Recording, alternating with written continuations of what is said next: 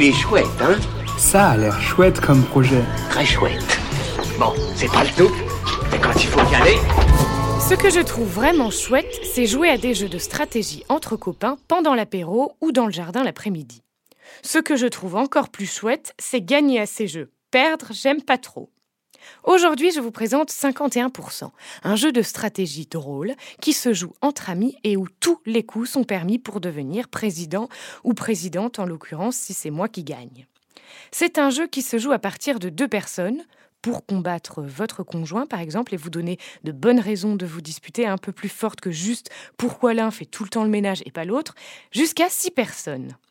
Il contient plus de 100 cartes pour des parties infinies et deux modes de jeu, chacun pour soi et en équipe. Chaque joueur a une carte et joue à tour de rôle. Le premier à atteindre 51% de voix remporte la partie. On a parcouru le chemin et on n'a pas souffert en silence, contrairement à Kyo, mais on a vu qu'il était semé d'embûches ce chemin, avec des cartes d'attaque faites pour ralentir ou prendre de l'avance, un peu comme au Milborn. Pour précommander votre jeu lancé par la maison d'édition de Damien, les éditions Dorswave, rendez-vous sur la campagne Ulule 51% avant le 13 avril. Il est chouette, hein?